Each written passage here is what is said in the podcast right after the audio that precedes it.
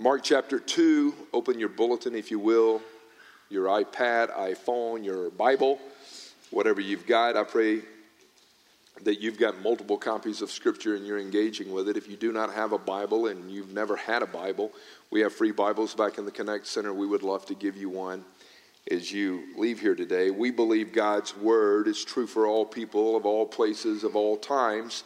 We believe that the truth of God's Scripture does not have an expiration date, and uh, it's alive. It's, uh, it's, it's alive to us today. Mark chapter 2, beginning with verse 1, when Jesus had come back to Capernaum.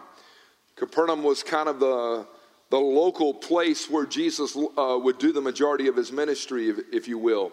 It was a little fishing village in Galilee and Jesus would, those three years of his earthly ministry, when he was feeding and, and uh, raising the dead and doing much of his ministry, Capernaum was kind of his home base. It was heard that Jesus was back in Capernaum.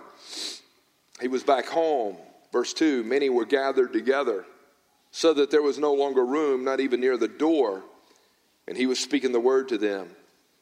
They came to him bringing a paralytic carried by four men. Being unable to get to Jesus because of the crowd, they removed the roof above him, and when they had dug an opening, they let down the stretcher on which the paralytic was lying. Jesus, seeing their faith, said to the paralytic, Son, your sins are forgiven.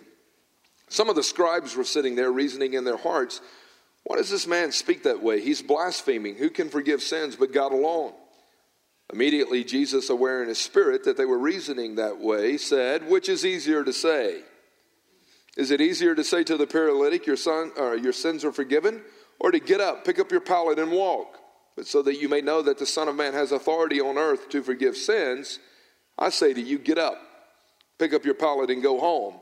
So he got up, and immediately he picked up the pallet and went out in the sight of everyone. They were all amazed and were glorifying God, saying, We have never seen anything like this.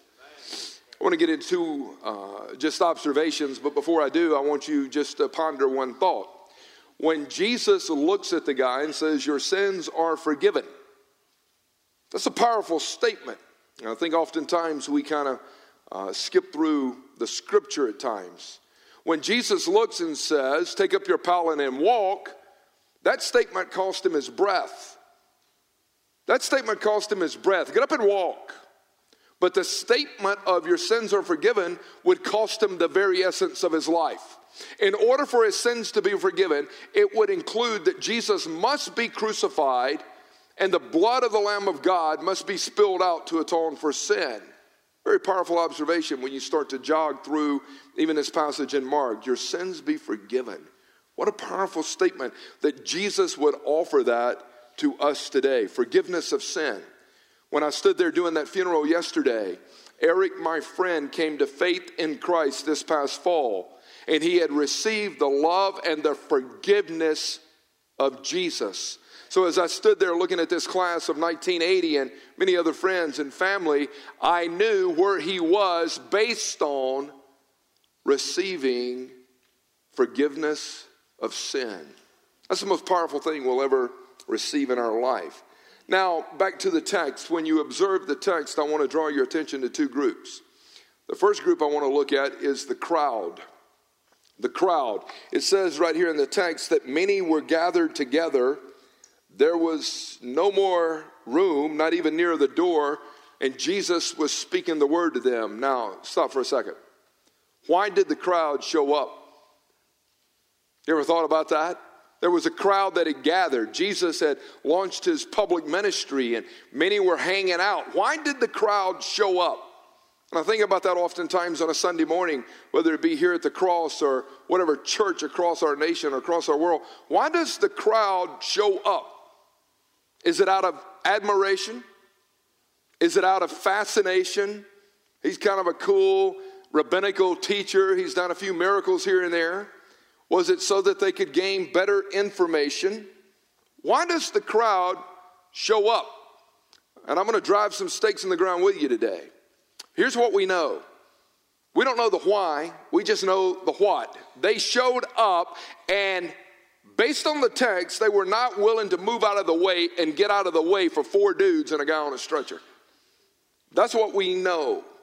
The crowd was made up of people, and people hindered access to Jesus. The text says, being unable to get to him because of the crowd. And I think about this in the local church at times. There's a lot of people that confess Christ with words, but do not profess Christ with their behavior. And they become part of the crowd, their attitude, their actions, their alcoholism, their apathy, their lifestyle they become part of the crowd that they're blocking access to Jesus. One of the dudes that was at this memorial yesterday, he looked at my wife and I, Barb and I, before we left, and he said, I, I, I tried to talk to Eric years ago about God. Then he pauses and says, But I'm really not a good Christian.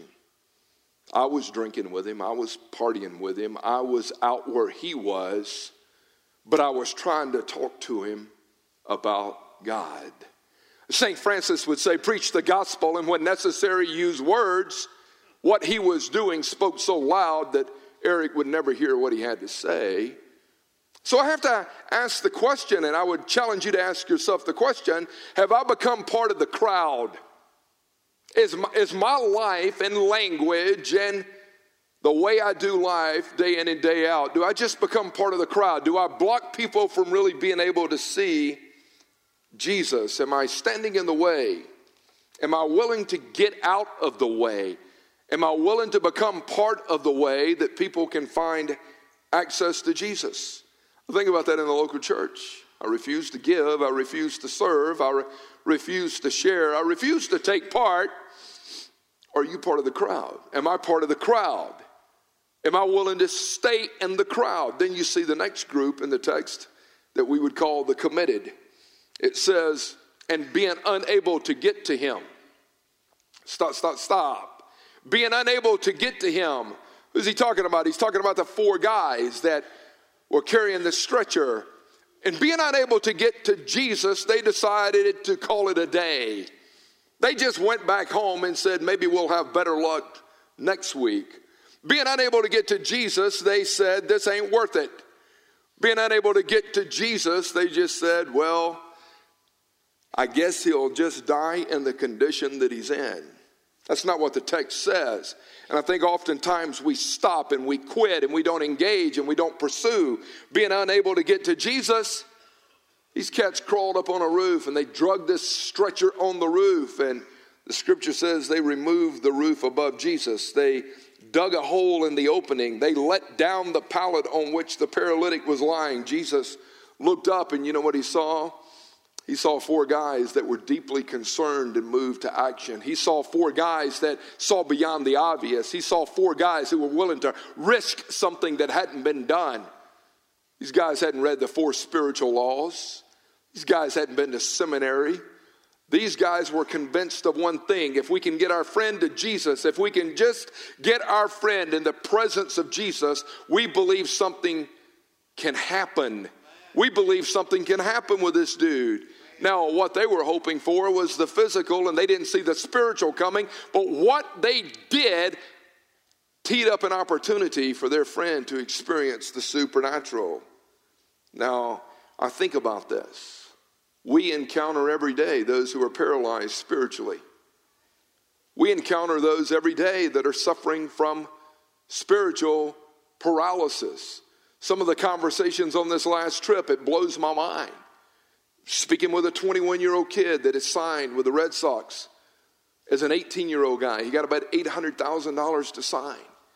And this kid has blown it, has wasted it. This kid, he, he, he, he has blown through all of his money. He's 18 years old. And the Red Sox release him. We ain't got room for you right now. We don't want you around. Alcoholism, pill addiction, different things that this kid had gone through. And we sat down and had a conversation with this young kid. And I'm looking at him and I'm like, man, what is up with your story right now? And he just gets out of a three month faith based rehab. He's been introduced to the gospel and he's starving for direction. Mom and dad were divorced. His dad is deceased. And the kid was given all this money and fame and popularity and opportunity and temptation at the age of 18, and you pour it into a blender and give it to an 18 year old and ask him to drink it and see what the results are. He has been paralyzed spiritually. And we started to engage and we opened up the word and started to talk to him. You've got those people around you every day.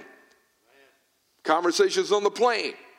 Where you at? What's your story? There's teed up opportunities of paralyzed lives, spiritually, emotionally, mentally, all around us. And am I taking advantage to share the good news of the gospel with them? You've got to think about that. These guys in this text were motivated to radical faith. They were motivated to do something. Here, here's the fallacy in the church oftentimes a person will be struggling, whether it be physically, financially, something going on in their life, and they'll come before the church or they'll come before you and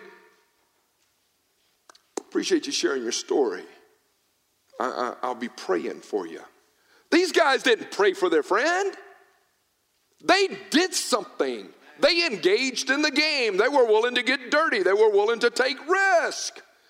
And I'm all for prayer, and I think prayer is a very powerful weapon that God's given us. But oftentimes we sit around and we don't engage. They took the effort. They picked this dude up. They carried this dude. They sawed a hole in the roof. They screwed up a house. Read the text. Read the text. Their faith had feet. Their faith had feet in action. The crowd wanted to hear what Jesus had to say. The four committed dudes wanted to get to who Jesus was. I'm not satisfied with hanging with a group of people that just want to hear what he has to say, that just needs a little more information and education. I want to hang with people that are willing to press into the heart of Jesus. Yeah, we, we've got to get to him. Why? Because what he has to say will inform you, but getting to who he is will transform you. If you ever meet him in the fullness of who he is, it will radically transform your life. I love the text being unable to get to him. Being unable to get to him. They did not permit and empower their circumstances to be the trump card in what was about to happen. We got to do something. Do you feel that urgency in your soul? Do you look around your family, around your friends, around Loganville and beyond? Do you feel the urgency? Risk takers do not look at the obvious. Eyes that look are common, but eyes that see are rare. Risk takers don't just take the obvious, they look beyond the obvious and say, what is an alternate route maybe we need to take to accomplish this assignment? If you're always looking for the easy way in and the easy way out, you'll find it. But if we're going to live by radical faith, sometimes we've got to be willing to remove the roof to see redemption take place in a person's story. Jesus applauded and awarded their faith. I like how that text ends. They were all amazed, all amazed, and they were all glorifying God. Who was all? The crowd was amazed, and the crowd began to glorify God because four nameless somebodies were willing, were willing to step out in faith and do the radical. You want to be a part of the crowd or you want to be a part of the committed? You want to be known as just a member of the crowd, or do you want to be known as a person who is radically committed? We here at the Cross Loganville believe that God is calling us into a season that we call the next chapter. If this is your first time here, this is a great day for you to be here. It's an exciting time in the history of our church where God is taking us. We believe that we stand at a crossroads right now as a church and it is a very, very crucial time as we move into the future. We believe that we stand at a crossroads in our nation's history, and it's very, very crucial of where this thing is about to go. We know with all the madness of the upcoming political election, and so many of us have gotten sick and tired of Fox and CNN that we don't want to watch it anymore, but we know that our nation is in desperate need of help. We know that we live in a church age now that has become so cute in minimizing and trivializing the gospel that it's become so watered down that people are not finding hope even in the church. We must be the church of Jesus Christ who's not ashamed of the gospel going forward, wherever we're at, whoever we're with. We must stand strong in this world and proclaim a message that's counterculture uh, to what the, the postmodernism people are teaching. We must reach the next generation. We must be proactive. I'm looking for the committed to crawl on the roof with a few saws so that we can get people to Jesus. Anybody there? Amen. Check out this video.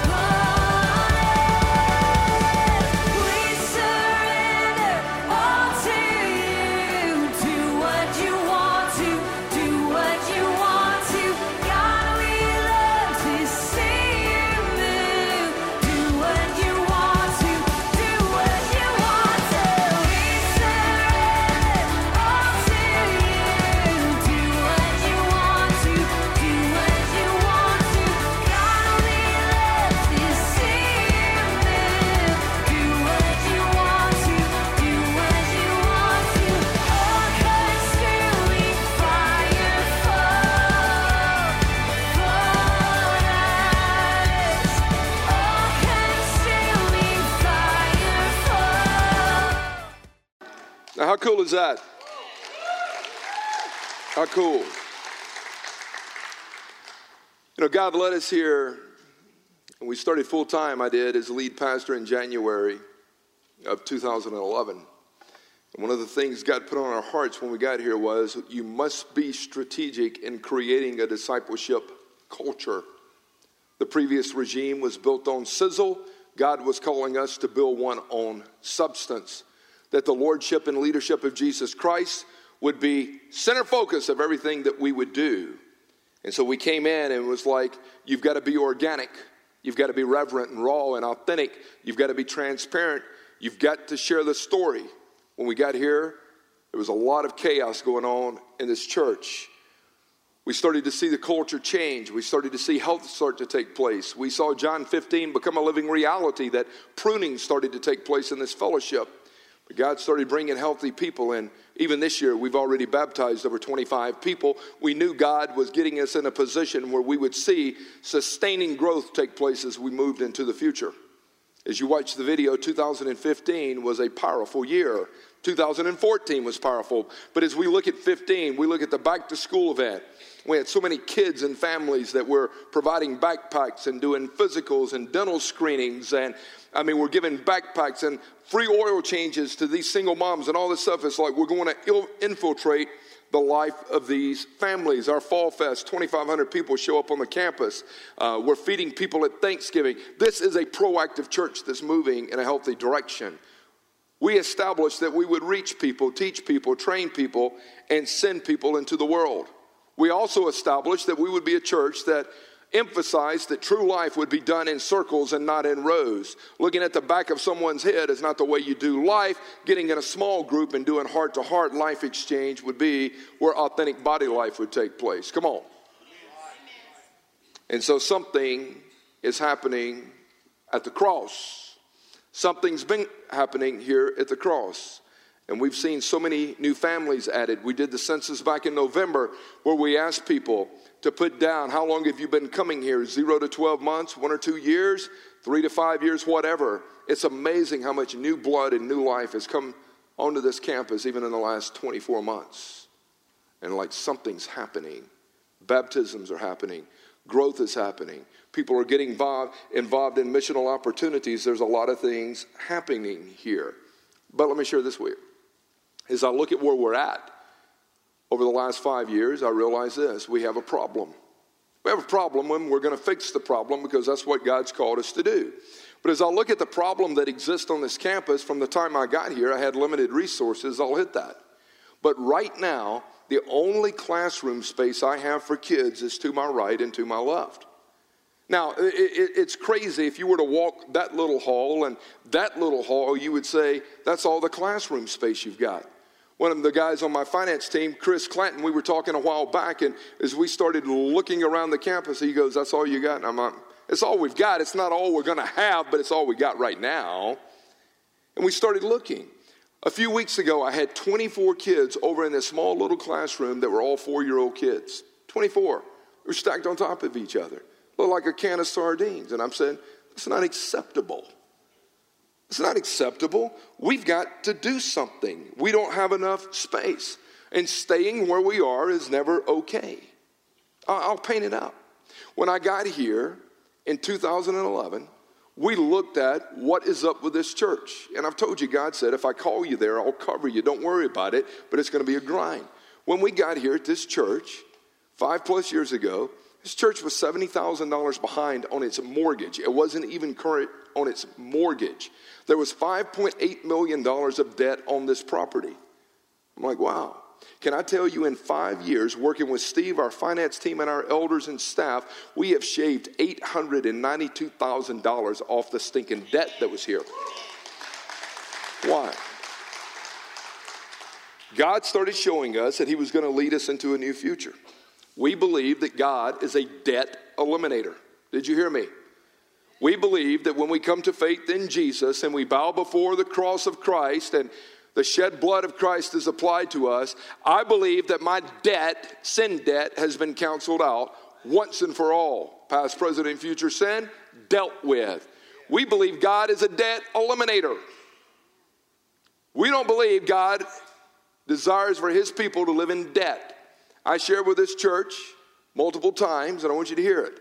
I will not lead this church in any direction that I will not lead my personal family. Barb and I, to this day, 25 years in marriage, we've never paid an interest payment on a credit card. We don't give our money away in debt. When we first got married, living in Warsaw, Indiana, we bought a house for $39,000. Not really high end house. You See people spending much more than that on motorcycles today and Winnebagos. But it was a house that we could afford. We knew that you had to obtain a lifestyle that you could maintain and sustain so that you didn't put yourself in paralysis going forward. We're not going to do that. We're not going to incur debt. We don't believe God wants us to do that. And so, as we looked at the church and what was existing at the cross at the time, we were like, God's calling us to clean it up. We've got to get healthy, and then we'll thrust into the future. So, we're committed to solving the problem of what our issues are here. Just like five years ago, we had to leave here so that we could get there. One of the keys in vision. Here was debt. Here was chaos. Here was limited uh, opportunity, really, to have any resources designated to reach people with the gospel. Five years later, we're in a place that we made some great strides, but we got to go for we got to go forward. We've got to have risk takers. We've got to have people that are committed. Let me share with you what I really want to do. God's given us a mission and a vision and a passion and a plan to go into the future. God's given us a plan to reach Loganville to teach the word, to train up an army, to send out people representing the good news of the gospel to Loganville and beyond. We've got a plan. So you saw on the video, there, there's this plan that we've got for an athletic field. Many of you, when you drive onto this campus, you just see a grassy field over to my right. I mean, it just sits there and it's been sitting there since I got here. One of the things I wanted to do when I got on this campus, and Jim and others will tell you, I wanted to build a sports field. We don't have any money and I wasn't going to march this church into debt. But one of the things I want to do is I want to build an athletic field right here to my right, 150 yard by about 80 yard uh, athletic field. When I look at that mud and that grass, I don't see mud and grass. I see hundreds upon hundreds of little kids running and kicking balls and throwing balls. I see parents sitting around in lawn chairs. I see soccer happening, T ball practice happening, flag football happening. I see a stinking field filled with people that are longing for hope that will find it in Jesus Christ. I see a team of volunteers here that are rallying together saying, We're into the game. Why, Tim? Why an athletic field? Probably selfishly but I'm trying to reach me when I was 10. I didn't go to church, I wasn't taught the gospel. But if you would have rolled a ball out on a field and invited me to come, I would have been there. We did a basketball camp this past summer. We had 70 kids. Some of those kids are coming to church here now. Trevor's built relationships. Some of those kids went to Snowbird last week with our youth. How did they get on the campus? We just built some basketball goals. And these kids show up. And Trevor and others are building rapport with these kids. And they're shooting hoops. Antonio is like, man, I'm in. I want to do more of this. I want to do more of it. We had John Smoltz inducted into Baseball's Hall of Fame last year. Ned Yost, he led the Kansas City Royals to the World Series and World Championship last year. We had Terry Pendleton, three time gold glove MVP. We had those guys here doing a coach's clinic with baseball. Do you know how many more relationships that we have? Those guys will come here. Don't you want to see hundreds of kids have an opportunity to be exposed to the gospel? I want to be a part of that. So I refuse.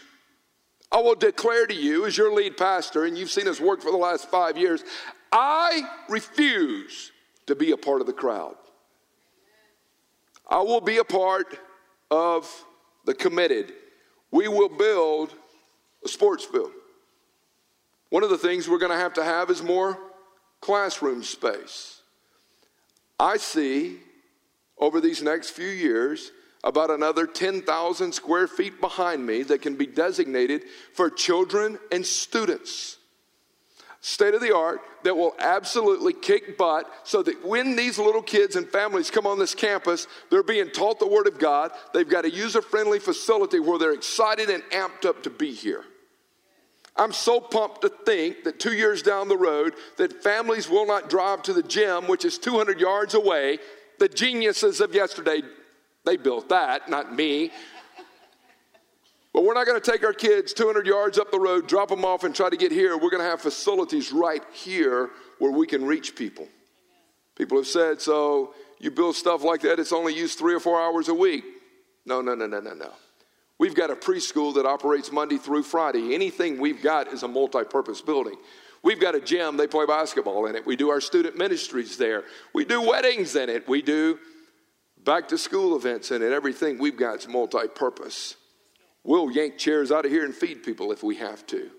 Whatever it takes to reach Loganville and beyond, we're going to do it.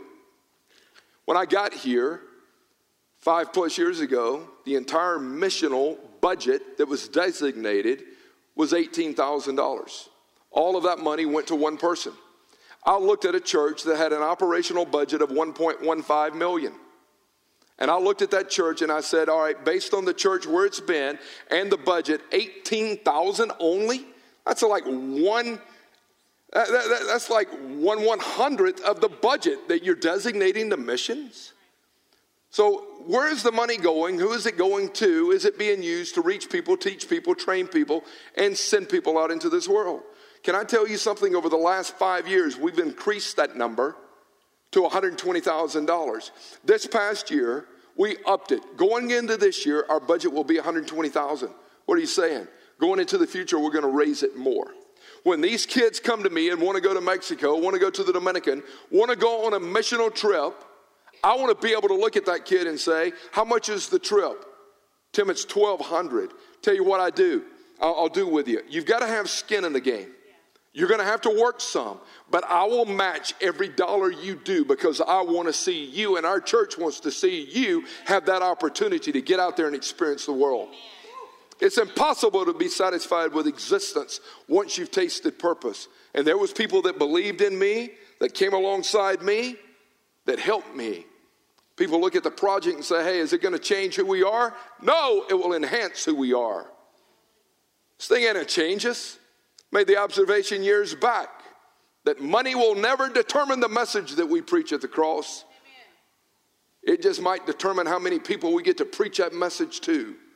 The message is defined, it's the Word of God. We're not going to back off of it. One of the other things we're really passionate about is coming alongside other churches in an area around us who maybe are hurting. We don't believe you need more churches, we believe you need stronger churches. And so, our heart here at the cross is not to have satellite campuses. That's not us. We want to find those churches that have been hurting, churches that are going through a tough time, churches that maybe just need a little love and care. That's who we are, that's what we want to push. Other churches can have satellite campuses. Great, but that's not who the cross is. We want to find churches like the River of Mercy that we can come alongside of and say, We know it's been a tough time for you, but we want to help you with resources and time and personnel. We want to see you get back on your feet so that you can start reaching people with the gospel. I don't want to see 50 churches closed. I want to be a part of a movement that comes alongside and strengthens those hurting churches. Anybody want to be a part of that? I believe God is calling us to live with urgency. Did you, did, did you hear that? I believe as much today, if not more today, than ever before, that people that die without Jesus will spend eternity alienated and separated from Jesus and will spend an eternity in hell. But I don't believe anybody has to go there. I believe that every person should be given the opportunity to respond to the good news of the gospel. The Cross Loganville, our staff, our finance team, our elders, we're committed to seeing that happen. We're going to take some risk. Jesus calls us to put feet to our faith. Now, here's the reality what is it going to require? It's going to require all of us to take part in it. We're going to generate over the next two years an additional 1.6 million. Is it doable? It's very doable. I mean, the earth is the Lord's and the fullness therein. Every dollar that we need for this project is here. It just happens to be in accounts and wherever. We're going to liquid, we're going to free up, and I'm going to tell you how we're going to get that done. We're going to do a two year financial initiative. And I'm big time into it, and so is our staff and our elders and our finance team. I, will get to that. But we believe that God wants us to move into the, free, uh, to the future with a debt free approach. Makes sense.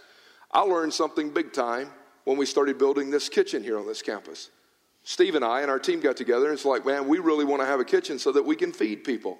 But we kind of built as the money came in. Do you know that it took us longer to build the kitchen than it did Noah to build the ark? that thing lost momentum. That thing lost traction. We were waiting for money to come in and for free volunteer. We're not doing that. No, no, no, no, no, no. We're going to have the money in hand. We're going to be debt free and we're going to attack the future so that we can reach people with the gospel. That's what we're going to do. And that's what I'm going to do. That's what our staff is about. You, will be getting some stuff at the very end of our time. It's going to cost about 800000 for a new building and for the sports field. 800, 800,000. Can I tell you something? These are metal buildings. It's not like we're trying to build the ivory tower here. I mean, we're not trying to build some $12 million. We, we can make a dollar stretch at the Cross Loganville. When God gave me the name Cash, it, it meant stretch it, brother. Stretch it. People said, I've had people say that to me. Man, your last name Cash, man, that's a cool name. You must come from a cool family. Broke is a joke and half of are on welfare. Somebody lied way back. If nomen est omen means your name is your destiny, somebody, man, was wishing, right? They had pulled a four leaf clover and they're like, what's up? You know, one of the things we want to do is we generate and move into the future. We want to eliminate another 600,000 as we move forward off of our debt. There's going to be a lot of cool bonuses and perks that happen as a result of where we're going. I want to up our missional budget from 120 to 200,000. I want to see us supporting and, and being able to rally around more mission groups. When I got here, we added the uh, Pregnancy Resource Center. I wanted to come, uh, come alongside that lady and that team of ladies who were trying to intervene with girls who were pregnant out of wedlock and offer hope. We started partnering with the fish, Faith in Serving Humanity, and Cindy and what these uh, guys are doing here in, uh, in Walton County. We wanted to come alongside and help you with what God's calling you to do to provide food and, and provide clothing and other resources that we could help people. We started supporting Richie Valette in the Dominican Republic. We started supporting the Espositos who are doing a lot of work with YWAM and even down in Mexico. One of our own girls, Hannah Pickens, who's with YWAM right now in South Africa, we wanted to come alongside and help that girl where she would have this missional opportunity. I want to expand what we're doing missional. Do you hear me talking? Again, when I got on the plane the other day and I'm flying back and I'm like, man, we've got to be engaged in reaching people with the gospel. And I want to give some of our kids that opportunity to go out and see the world. How are you going to do it? Again, we're in, staff, elders. Barb and I are in. I shared with you at the end of the year that as we started looking back over our finances for 2015, this ain't bragging, I'm just going to lay out where we're at and what we're going to do. But as we started looking at that, we've always tried to obtain a lifestyle that would be easy to maintain. And so we looked over our finances off of the gross income of what we made last year, and it was like we gave away about 19% or returned or released back to kingdom work 19% of what we made. All right, sweet. We started at 10% when we got married, and we've been able to climb. So, where are you going with this financial initiative? Where are you going, Tim? Over the next two years, I will commit to this. We will up our giving 80% over the next two years. I'm not going to ask you to do something that I'm not willing to do. I believe that the hope for the people of Loganville and beyond is the gospel of Jesus Christ. And if I'm going to ask you to put skin in the game, I want you to know I'm diving in with you. I want to go deeper and I want to be all that I can for the kingdom. Is it going to stretch you? Yeah. Is it worth it? Put a price tag on a soul. Put a price tag on a soul. Put a price tag on reaching somebody. Put a price tag in engaging in the game. Put a price tag on it. And so we're all in. And that's where we're going to be going. I want to challenge you to do something. We're going to wrap it up with some time of prayer, and then Nick and the band are going to come back and we're going to just spend time in communion in prayer. What, what is God telling you? I'm going to challenge you to press into that. Starting tomorrow with some of our staff and others, I've challenged them. Let's press into God. Let's seek God. Let's pray. Let's sniff carpet fresh. Let's get on our face and let's really cry out to Jesus. So, starting tomorrow, I'm going to start a three day liquid fast. You're more than welcome to join me. But we're going to be spending time in prayer. We're going to be crucifying the flesh and we're going to be pressing into the Holy Spirit to say, Where are you leading us and what are you wanting us to do? I would encourage you. press into God, seek His face, and go, What are you calling me to do? So it's all, it's, it's going to be about giving, and it's going to be about serving, and it's going to be about getting skin in the game. Can I tell you, I have no greater joy in my journey than knowing that God has allowed me to be a part of seeing transformation stories take place around me. When I look at you, Richard, and I look at you, Amber, and look at your family, and I'm like, man, you just baptized that whole crew the other day. And I get to be a part of transformation stories. I get to be a part of standing in a funeral yesterday knowing that dude gave his life to Christ. And I was able to walk with that dude his last four months of his life that he could walk into the kingdom redeemed because he had come. I have no greater joy than that. And so it's going to cost us. But I'm not willing to be a part of the crowd any longer. Are you?